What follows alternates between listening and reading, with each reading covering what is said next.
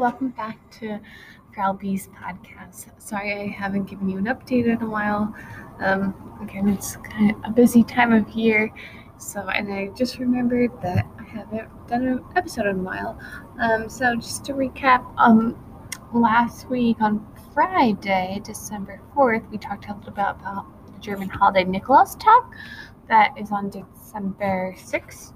Um, so that's when German kids leave their shoes outside to get little treats filled with their shoes. Um, usually we do a special event for second graders, but we can't do it this year where the high schoolers come and fill their shoes. Um, what in terms of material we're learning, seventh grade we're learning haben, the verb to have.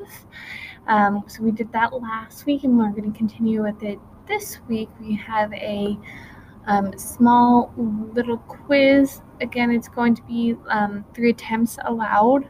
So students would take first attempt without using their notes, then they can go back correct mistakes. They even have a third attempt to clean up any any mistakes they still have or anything like that.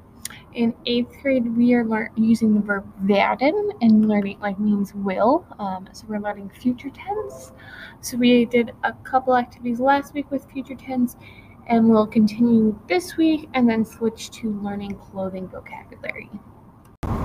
And with clothing vocabulary, we usually do like a fun project. Um, usually we have an in-class fashion show, so I'm gonna have to think of something creative that we can do virtually, but hopefully it's still fun for students um, learning clothing items. Um, and that should take us to to winter break with our clothing items and a little project. Um, and in seventh grade, we're going to be learning questions at the end of this week, like how to form yes no questions and question words questions.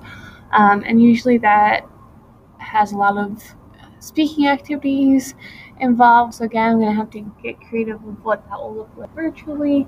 And again, that should take us pretty much to the end of winter to break two. Um, so, questions and clothing items, what questions for seventh grade, clothing items for eighth grade what we'll be learning probably up until winter break, maybe a few projects in between there. So that's really it as an update for German class. I know there's more school-wide and district-wide information. Um, one thing that's fun that's coming up next week, I think starting on the 14th, we are having like a Spirit Week theme. Um, so each day is a different outfit idea. Um, I'm sure that will be posted somewhere on Schoology. I don't really know off the top of my head, but something fun to look forward to. Thanks for listening. I hope everyone is staying healthy and sane um, and enjoy your week. Ciao.